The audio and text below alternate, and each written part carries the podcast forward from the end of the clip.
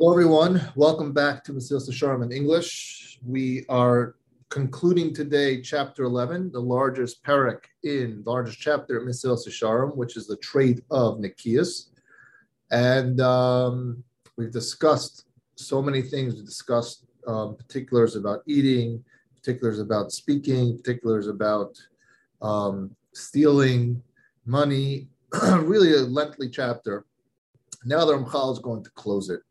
So he's going to close it also with things that, again, talking about meticulous observance of Shabbos and Yom Tov. This is also a major challenge because there's so many laws and they're very numerous. And so did Chazal say there are many laws concerning Shabbos. In fact, it's really important, even the rabbinic matters, things that are rabbinic. I mean, they're not written in the Torah, but Chazal added them as safeguards for us just because they have to be more careful. And they felt that Kal Yisrael may slip in these things, and it's just an added protection. So even though they originate from the sages and not from the Torah, they are fundamentally important, and we should not take them lightly. We should not say, oh, it's only the drabbanan, it's not so bad. You should understand that it's going to bring down here. There was a tremendous argument in the base of Migdash about smicha for a karban, because when you do smicha, it's drabbanan, meaning it was added on as a drabbanan. And the Torah commands that one brings an animal offering to the base of Migdash, the owner should lay his hands on it and lean on it. The ritual is called smicha. Nevertheless, there were Talmudic sages who held that although certain private offerings may be brought on Yom Tov, smicha may not be performed due to rabbinic prohibition against resting one's weight on a living animal on Shabbos. So the dispute of smicha was permitted on Yom Tov. On Yom Tov, occupied the greatest sages of Israel for 5 successive generations. You see that Kal Yisrael spent a long time debating whether you should do smicha or not do smicha when you were allowed to bring a karban on Shabbos, on Yom Tov, or on Shabbos. So, or on Yom Tov, I think it's only time you bring on Yom Tov. So you see, it's not something we could just take lightly. Now understand the details and the laws of Shabbos are, and all their ramifications can be clarified by the halachic decisors in their books. There are many great books on Shabbos. Personally, I like Rabbi Ribiat. I also like there's a Mishnah Brura that's focused just on Hilchos Shabbos. It's like a 10-volume set, really, really good. And all these things are very important, and you need to be, in regarding them, you need to be very meticulous, and you need to learn them. Now, what is difficult for the masses to observe among the laws of Shabbos is refraining from occupying themselves with business matters and from discussing their business dealings. However, when we're talking at the meal, we're talking in shul. How was your week? Oh, it was good. Busy? Yeah, we're busy. We did a lot of sales, whatever. Can't talk about that on Shabbos. You're not allowed to. Can't talk about business. It says it clearly in the words of the prophet. If you proclaim the Shabbos a delight and the holy day of Hashem honored, and you honor it by not engaging in your own affairs, from seeking your own needs or discussing the forbidden, that you will delight in Hashem, etc. So you can't talk about it. And the Ramchal is going to give a general rule. The general rule is that with regarding anything that one is prohibited to actually do on Shabbos, you are also prohibited to talk about it and to endeavor about it or even mention it.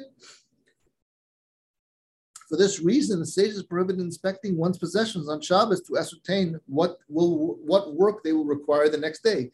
In other words, you can't go ahead and start making plans, go walk to your storehouse or whatever it is and say, okay, I need to produce X amount to cover whatever I need to cover. You can't think about these things. You can't go and walk through those things on Shabbos. I don't know about thinking. Thinking about these things, maybe it's not an isser, but certainly talking about these things. Anything that's usser to do on Shabbos is usser to talk about on Shabbos. It's very hard to abstain from that, but yet it says it in the Torah, and it must be done.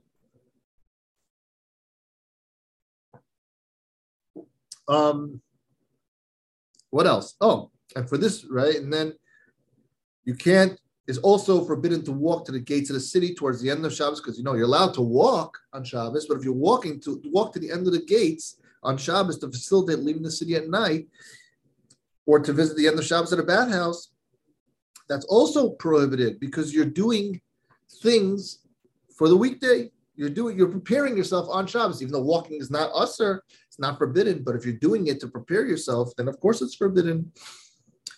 You're also now allowed to tell, you're now allowed to say, I will do such and such a thing tomorrow if the activity is usher on Shabbos, or you can say tomorrow I'll purchase such and such a merchandise, and similar statements. So Nikias demands very meticulous observance of these seemingly what we call minor laws, along with other laws of Shabbos and Yom Tov. So now the Ramchal is going to put his conclusion in Nikias.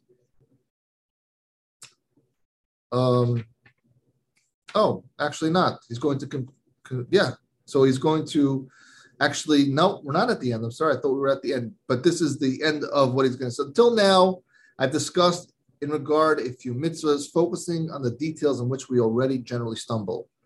But from these examples, we can derive how to apply the concept of Nikias to the rest of the Torah prohibition. For there is no prohibition that the Torah has that is too numerous or severe. There's no reason that the Torah does not have there's no prohibition in the Torah that doesn't have too many numerous offshoots. Ramchal is bringing a point right now that I've only discussed right now.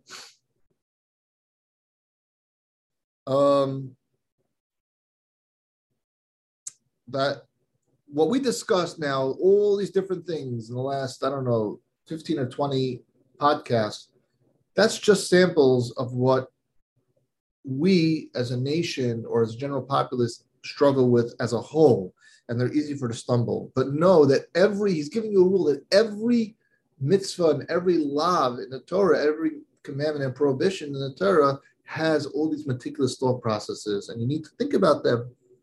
And if you want to be a naki, you have to clear yourself of all of these things. It's very important. As the sage is blessed in memory, I've already stated, regarding the verse, your teeth are like a flock of ooze. Why are the words of Israel compared to a flock of ooze? Because just as an oo is modest, E-W-E, its tails cover its private parts, so too were the worries of Israel's modest and principle during the war of Midian. They did not succumb to temptation and promiscuous Midian women. Rav Huna said further in the name of Acha, we can infer that these warriors, they were so righteous that they wore their tefillin properly, because if they didn't wear their tefillin properly, then Moshe would not have praised them, would not have emerged, and we would not have emerged from the battle of Midian successful.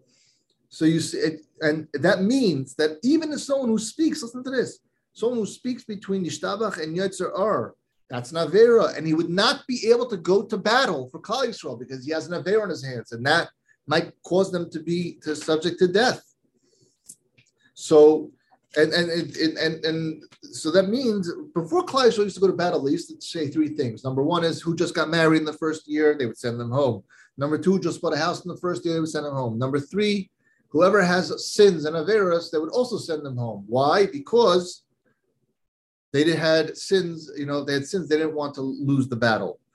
So this concludes all the prohibitions and commandments. I think the next podcast, we're going to go through now all the character traits and things like that. See you next time.